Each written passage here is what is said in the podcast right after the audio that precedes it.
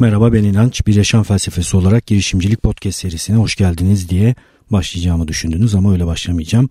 Nasılsınız diye sorarak başlayayım. Bazılarınız bu podcast'i serviste dinliyor. Öyle yazanlar oldu yani. Serviste giderken dinliyorum diye. Servis bu podcast'i dinlemek için iyi bir yer. Bayağı eğleniyorsunuzdur diye tahmin ediyorum e, motivasyon sağlar size serviste gitmek. Serviste gitmek faydalıdır. Bazılarınız öğrenci okulu bitirmek üzere e, ben ne yapsam diye düşünüyorlar. Onlara da işte arada podcast'te bir şeyler söylemeye çalışacağım. E, aklıma komik bir şey geldi gelirken buraya podcast kaydına. E, Bursa'daki eğitim sırasında Mudanya'dan deniz otobüsüyle geldim. Bir otobüsle de işte Bursa merkeze gideceğim bindim. Şoföre sordum dedim ki merkezde ineceğim ben e, ama bilmiyorum yerini bana yardımcı olur musun? Tabii ben söylerim dedi. Harika ama bana hatırlatın dedi. Sonra ben düşündüm neyi hatırlatacağım ben? Yani ben zaten bilmiyorum ki yeri. Yani diyelim ki 10 dakika gittik e, beni merkezde indirecektiniz diye hatırlattım ama merkezde değiliz şu anda. Ne olacak? Sonra tekrar mı hatırlatacağım? Mantıksız değil mi yani? Çok ilginç gerçekten. İnsanlar beni çok şaşırtıyorlar bazen. Hatırlatmadım. Arkada oturduğum koltuğun civarındaki insanlara sordum ve merkezde indim bir şekilde. Böyle de enteresan bir anım olmuş oldu.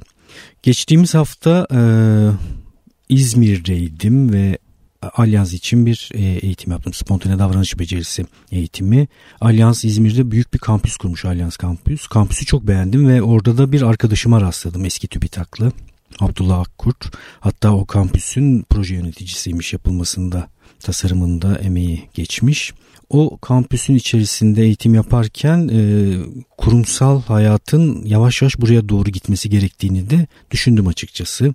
Yani e, artık insanlara bir masa sandalye verip ofise onları yerleştirip sonra da onlardan verimlilik bekleme devri çoktan geçti. Çalışma alanları bir tür yaşam alanına dönüşmeli. Dünyadaki çok iyi e, şirketlerde bunu görüyoruz. İşte Google'ın çalışma alanlarını görüyoruz. İşte Dropbox'ın çalışma alanlarını görüyoruz. İnsanlar e, çalışanlarına değer verdiklerini de gösteriyorlar. Bir de şunun farkındalar. İş hayatı iş gibi olmamalı ki insanlar orada kendilerini gerçekleştirebilsinler, mutlu olsunlar ve verimlilikleri artsın. E, biraz daha yönelimin bu yöne doğru olduğunu düşünüyorum açıkçası. Bir de e, hayat varlık için yeni bir oyun tasarladım. Onu uyguladık. Mantık üzerine bir istekle geldiler bana. Bir tasarım yapabilir miyiz dediler. Ee, daha mantıklı düşünmek ve daha mantıklı davranmak üzerine. Ben de hemen tabii ki dünyada bu alanda neler yapılmış diye bir baktım. İlginç bir şekilde kurumsalda mantık üzerine bir eğitime rastlamadım. Ee, bir şey eğer yapılmadıysa daha önce de söylemiştim bunun iki nedeni olabilir. Bir yapılmasına gerek yoktur. Bu kötü kötü bir neden.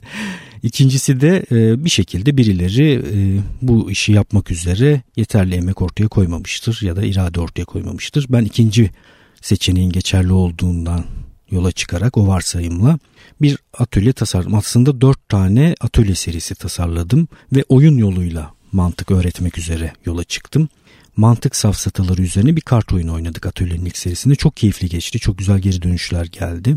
Arada podcast içerisinde bu mantık safsatalarından da yavaş yavaş bahsedeceğim. Bana öyle bir fikir de verdi bu. Çünkü gündelik hayatta bu mantık safsataları yani bir mantıksal argüman sırasında aslında mantıklı olmayan argümanları ayıklamamız gerekiyor kendimiz bilerek ya da bilmeyerek bunu kullanmamalıyız mantık safsatasını ve safsatalarını. Başkaları bize bu tarz safsatalar öne sürdüğünde de kendimizi savunabilmemiz lazım. Bununla ilgili yavaş yavaş sizinle de safsataları paylaşacağım. Bu hafta çok ilginç bir tweet serisine rastladım Twitter'da. Ee, benim böyle uzunca zamandır derlediğim, toparladığım bu podcast'te de yavaş yavaş anlattığım şeyleri birisi böyle alt alta bir seri tweet olarak yazmış. Naval Ravikant. Kendisi Angel List'in kurucusu, e, iyi bir yatırımcı, e, bayağı da böyle refah ve zenginlik elde etmiş birisi. Ama felsefi düşünceye de yakınlığı var ve tweet e, Twitter hesabında çok güzel şeyler paylaşıyor. Bugün sizinle o paylaştığı serinin üzerinden geçmek istiyorum. Gerçekten çok iyi bir seri. Tekrar tekrar okunması gerekir. Değerli toplu hemen hemen bu podcast serisinde şu ana kadar anlattığım şeylerin hepsi var. Ama podcast'te daha fazlası da var diyorum tabii ki. Başlayalım. Şöyle başlamış. Adım adım seri halinde yazıyor. Diyor ki e, refah arayışında olun. Para veya statü arayışında olmayın. Sonra da refahı tanımlıyor. E, refah sahibi olmak şu demek. siz uyurken de sizin için kazanan şeylere sahip olmak diyor. Parayı da şöyle tarif ediyor. Zamanı ve refahı transfer etme biçimimiz diyor. Bir noktadan bir noktaya, bir yerden bir yere transfer etme biçimi diyor para için. Statüyü de şöyle tarif ediyor. Sosyal hiyerarşideki sizin yeriniz, statünüz. Tekrar üzerinden geçelim. Refah arayışında olun, para veya statü arayışında olmayın. İkinci tweet. Şunu anlayın diyor. Etik olarak refah yaratmak mümkündür. Yani refah yaratma dediğimiz şey illa etik dışı olmak zorunda değildir diyor. Eğer gizli bir şekilde refahtan kendinizi uzak tutuyorsanız ya da refah konusuyla ilgili karmaşık düşünceleriniz varsa sizden kaçacaktır refah diyor. Bu da çok doğru. Üçüncü madde statü oyunları oynayan insanlara değer vermeyin, onları göz ardı edin diyor. Bu insanlar statüyü başka insanlara saldırarak ve onlar üzerinden refah geliştirmeye çalışarak yaparlar diyor. Bu da çok doğru. Statü oyunlarına girmeyin diyor. Yani bir sonraki tweetinde zamanınızı kiralayarak zengin olmanız, refah sahibi olmanız mümkün değil diyor. Ben bu arada, bu arada zenginlik üzerindeki görüşümü tekrar tarif etmek istiyorum. Zenginlikten kasıt çok para falan değil. Zenginlikten kasıt günümüz içerisindeki modern insanın kendi istemediği durumlarda, yerlerde bulunma zorunluluğunu ortadan kaldırması. En büyük zenginlik bu bence. Yani ekonomi oluşturmak üzere, hayatını kazanmak üzere bulunmadığı, bulunmak istemediği yerlerde, bulunmak istemediği durumlarda, bulunmak istemediği kişilerle bir arada olmamasını sağlamasına ben zenginlik diyorum. Eğer böyle bir duruma ulaştıysanız zenginsiniz. İşin maddi kısmı açıkçası beni çok fazla ilgilendirmiyor. Ne kadar büyük para kazanacağınız, aşırı zengin olacağınız falan. Ee, benim arayışım da bu yönde değil. Arayış bence doğru arayış bu olmalı. Yani özgürleşme arayışı olmalı. Özgürleşmenin tabii ki en hızlı yolu size miras kalması ya da şu anda hali hazırda e, ailenizin çok zengin olması. Eğer bu durumdaysanız keyfini çıkarın. Zaten bu durumdaysanız muhtemelen bu podcast'i de dinlemiyorsunuzdur. Belki de dinliyorsunuzdur bilemiyorum ama keyfini çıkarın. Eğer bu durumda değilseniz kendinizi bu duruma ulaştırmanız gerekiyor. Bu podcast'te de ben artık günümüzde bunun daha mümkün olduğunu hep iddia ettim. Devam edelim tweet'e. Refah sahibi olmak için, zengin olmak için varlık, bir işin bir parçasına o işin bir parçasının varlığına sahip olmanız gerekir diyor. Yani yürümekte olan bir işin en az bir kısmına, bir parçasına sahip olmak. Bir sonraki tweet'i şu şekilde zengin olacaksınız diyor. Topluma istediği ama henüz nasıl elde edebileceğini bilmediği bir şeyi vererek ve de bunu ölçekli bir şekilde yaparak. Ölçek konusunu sıklıkla dile getiriyorum podcast'te. Ölçekten kastımız nedir? şudur. Bir köfteci dükkanı açıyorsanız ve o köfteci dükkanını işletiyorsanız ölçek sahibi olamaz. Olmanız çok mümkün değil.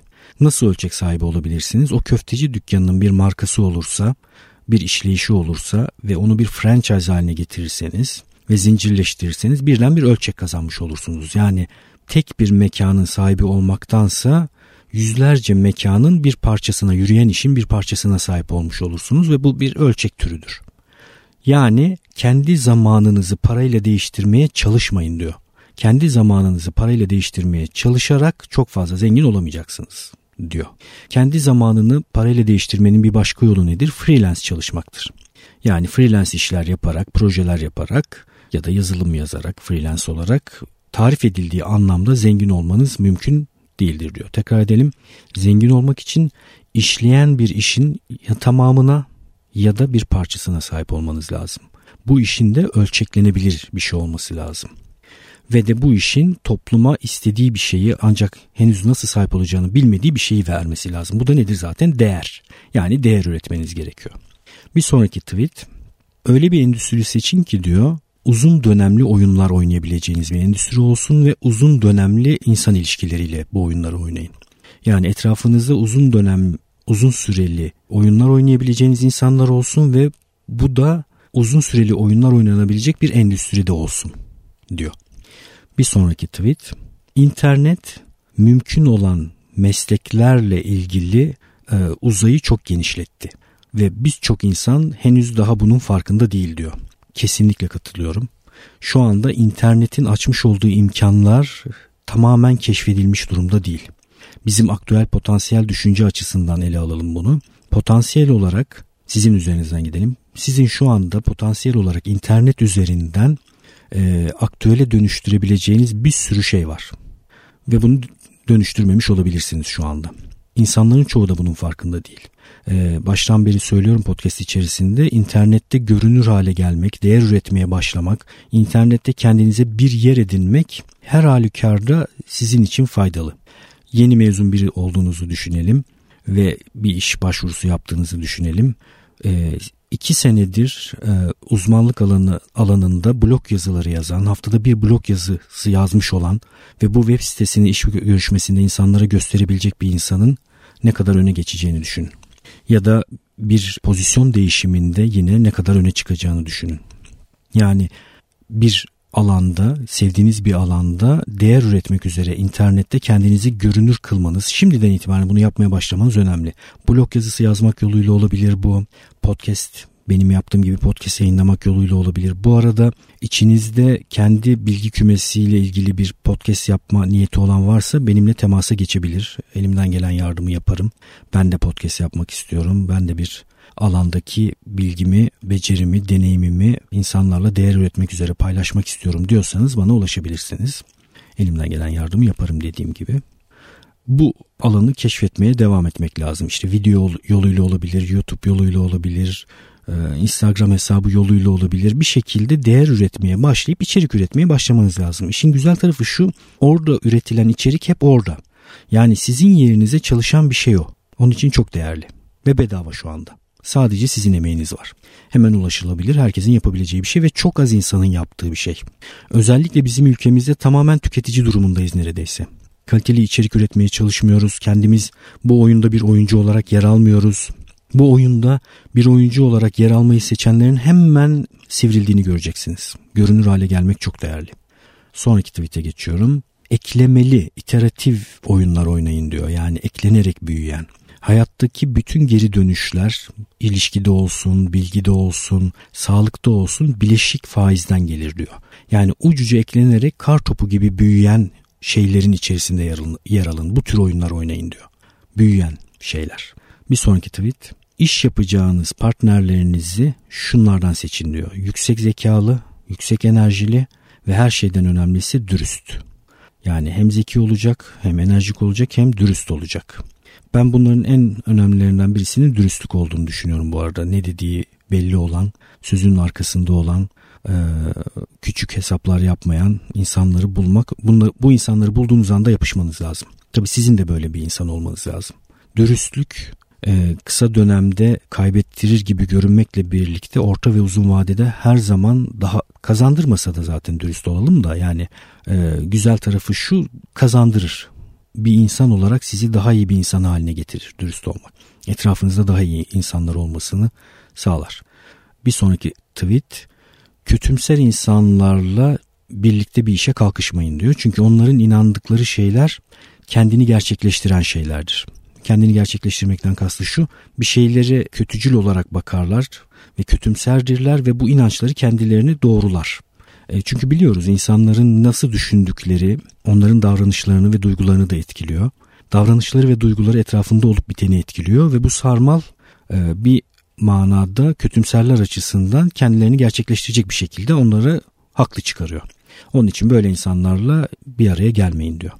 Bir insan kötümser olup da daha sonra iyimser hale dönüşebilir mi? Ben evet insanların değişip dönüşebileceğine inanan bir insan olarak ve bunun için çaba gösteren bir insan olarak kötümser yaşayan hayatı şu anda kötümser yaşayan birinin iyimser hale dönüşebileceğini de düşünüyorum bu arada. Bir sonraki tweet satmayı öğren, inşa etmeyi öğren. Eğer ikisini birden yapabiliyorsan durdurulamaz olursun diyor. Katılıyorum. Satış uzaktan bakıldığında ya da kelime olarak bakıldığında nahoş durabilir bazılarımız açısından. Ee, bir işi yürütmeye kalkışmadıysanız, satışa bulaşmanız gerekmediyse önce böyle bakabilirsiniz ama işin içine girdikçe aslında satış dediğimiz şeyin e, geniş tarifiyle hayatın her anında geçerli olduğunu görmeye başlıyorsunuz. Satış en nihayetinde sizin kendi ürettiğiniz değerle başka birinin elindeki değeri değiştirmek demek, değiş tokuş demek. Onun elindeki değerle vedalaşmasına yardımcı oluyorsunuz ikna ederek onu satış yaparak. İnşa etmeyi öğrenmek nedir? Yapmak, bir şeyleri hayata geçirmek. Sürekli bir şeyler yapmak. Eğer bu ikisini biliyorsan zaten durdurulamazsın diyor. Bir sonraki tweet'i kendini spesifik bilgiyle sorumluluk sahibi olmakla ve kaldıraçla e, silahlandır demiş. Yani donandır. Böyle bir donanıma sahip ol. Spesifik bilgi, sorumluluk sahibi olmak, hesap verir olmak ve kaldıraç. Kaldıraç meselesine çok girdik zaten. En önemli kavramlardan ve güçlü fikirlerden biri olduğunu düşünüyorum kaldıraç meselesinin. Spesifik bilgiyi tarif etmiş. Spesifik bilgi güzel bir tarif bu arada. Şöyle demiş. Spesifik bilgi sizin eğitilemeyeceğiniz bilgi türü. Eğer toplum sizi eğitebiliyorsa başka birini de eğitebilir bu alanda ve sizin yerinize başka birisini koyabilir. Yani yerine başka biri koyulabilecek biri haline gelirsiniz. İnsanlar eşsiz. Her bir insan ayrı bir alem. E, bu hayat içerisinde bulmaya çalıştığımız şey de en nihayetinde kendimizin bu dünyadaki özgün yerini keşfetmek. Onun ötesinde bu yeri keşfedemediyseniz geri kalan bütün ilişkiler ve bütün çabalar sıkıntı verici şeyler oluyor. Ancak bu yeri keşfettiğinizde, kendinizin özgün becerilerini, özgün yeteneklerini keşfettiğinizde kendinizi mutlu hissediyorsunuz. Bir sonraki tweet, e, spesifik bilgi şöyle elde edilir diyor. Orijinal merakınızı, o merak neyse ve tutkunuzu takip ederek. Yani o anda moda olan, o anda çok göz önünde bulunan alanlardan daha çok neyse orijinal merakınız ve tutkunuz onu takip ederek. Yani tutkuyla yapmıyorsanız bir işi, merakla o işin içerisinde öğrenmeye devam etmiyorsanız spesifik bilgi üretmiyorsunuz demektir diyor. Şöyle bir ekleme yapmış bir sonraki tweette. Spesifik bilgi e, siz yaparken size oyun gibi gelen ama başkalarına iş gibi gözüken şeydir diyor. Benim kendimle ilgili örnek vereyim. Öğrenme ve öğretme. Öğrenme benim için, öğrenmeyi çok seven biri olduğum için. Bunu niye tekrar ettim bu arada? Bir arkadaşım deşifre ediyor bu e, podcastleri e, metne dönüştürüyor. Bana arada takılıyor. Çok kullanıyormuşum öğrenmeyi çok seven biri olduğum için. Hatta whatsapp mesajlarımızda yazışırken o kısaltma kullanıyoruz. Ö, Ç, S, B öğrenmeyi çok seven biri olduğum için. Evet yani ben öğrenmeyi çok sevdiğim için benim için oyun gibi öğrenmek. Ben zaten öğreniyorum. Şu anda kalkıştığım girişim e, bir ortağımla birlikte her gün öğren böyle bir iş her gün öğrende bizim karşımıza çıkması birilerinin çok zor. Çünkü bizim için oynamak gibi, eğlenmek gibi o işin içerisinde çalışmak. Keyifle yapıyoruz. Benim açımdan mesela bu. Sizin açınızdan bu başka bir şey olabilir. Bunu nasıl e, keşfedersiniz? E, ailenizle konuşabilirsiniz. Çocukken nelere merak ettiğinizi size söyleyebilirler. En çok ilginizi çeken şeyleri söyleyebilirler. Ben mesela şimdi Ediz'i yetiştirirken biraz onu da takip etmeye çalışıyorum. Ediz'in e, gözlerinin parladığı anlar hangileridir? Ne çok ilgisini çekiyor? Biraz bunu keşfetmeye çalışıyorum. Mesela onu ona ileride şunu söyleyebilirim. Ediz sen e, sahne önünde olmayı, insanların seni izlemesini, bir şeyleri başarmayı çok seviyorsun. Yani performansa dair bir şeyin içerisinde yer alman seni mutlu edebilir diyebilirim ona. Bunu çok net bir şekilde görüyorum. Bir de ısırmayı seviyor. Başkalarını ısırmasın diye ben sadece beni ısırmasını söylüyorum. Elimi uzatıyorum ısırıyor. Buradan bir kariyer yapabilir mi emin değilim ama onu da söylerim. Belki de yapar. Ee, ısırarak hayat kazanan biri olursa da niye olmasın yani. Sadece işi tutkuyla bağlıysa bunun birileri de bunun için bunda bir değer görüyorsa olabilir yani. İşin şakası bir yana gerçekten sağlam ısırıyor. Geçenlerde elimden ısırdı. Bir de kendisini e, yani ısırdı ben onu yukarı kaldırdım öyle ısırdığı yerden aşağı doğru sarktı yani o, de, o derece. E, merak edecek bir şey yok ama tabii ki çok eğleniyoruz. Ben de bir keresinde ben de seni ısırabilir miyim Ediz dedim. Isır dedi kolunu uzattı. Ben tabii kıyamadığım için öptüm sadece. Isırmadım. Evet devam edelim. Yani e, çocukluk dönemindeki gözlerinizi parlatan şeyler önemli mesela. Burada böyle biraz e, kendinizi tanımanız da lazım. Dünyada da böyle çok fazla tutkuyla ıı, bağlanılan kategori yok açıkçası. Yani ne olabilir bunlar? İnsanlarla ilişki sizin gözünüzü parlatıyor olabilir. E, problem çözüyor olmak gözünüzü parlatıyor olabilir. Bir işi tamamlıyor olmak gözünüzü parlatıyor olabilir. Üretmek gözünüzü parlatıyor olabilir. Hiç insanlarla yan yana olmak istemiyorsunuzdur. Kendi başınıza kalmak, kendi iç dünyanızda bir şeyleri düşünmek, hayal etmek, yazmak, yazar olmak ilginizi çekiyor olabilir. Sanat sizin gözünüzü parlatıyor olabilir. İşte yapmak, ne bileyim oymak, bir tahtayı şekil vermek, toprakla oynamak, onu, onu şekillendirmek, gözünüzü parlatıyor olabilir. Kendinizi tanıyarak bunu keşfetmeniz lazım. Bu sizin akış halinde olduğunuz faaliyet türüdür. Akış halinde olmak ne demekti? Başka her şeyi unutup çok keyifli bir şekilde o şeyi yapabiliyor olmanız. Emin olun herkesin böyle akış anları vardır. Bunu keşfedin yani nerede oluyor bu? Ne yaparken oluyor? Ne sırasında her şeyi unutuyorsunuz ve o yaptığınız şey size iş gibi gelmiyor da deliler gibi onu yapabiliyorsunuz. Bazıları için yemek yapmak olabilir bu. Bunun keşfedilmesi çok önemli. Çünkü siz bunu yaparken aslında o spesifik bilgiyi de inşa edeceksiniz. Evet, e, Naval'ın tweet serisini takip edeceğiz. Bitmedi. E, bir sonraki bölümde üzerine konuşmaya ve e, serinin üzerinden geçmeye devam edeceğim. Gerçekten çok heyecanlandıran bir seri beni. Tekrar tekrar okunması gereken bir seri olduğunu düşünüyorum.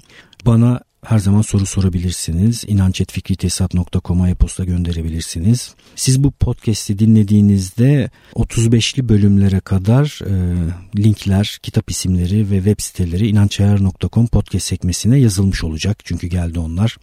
Ee, Esin İnanç'a teşekkür ediyorum burada. O, o bana bu konuda yardımcı oldu ee, ve notları çıkardı. Ben de son bölüme kadar onun yapmış olduğu son bölüme kadar notları web sitesine ekleyeceğim. Bu arada podcast'ten ders notları çıkaranlar var. Onların iznini alarak belki ileride onları da paylaşabilirim sizinle. Benimle paylaştılar. Ee, benim için yine çok keyifli bir podcast oldu. Umarım sizler için de öyle olmuştur. Görüşmek üzere.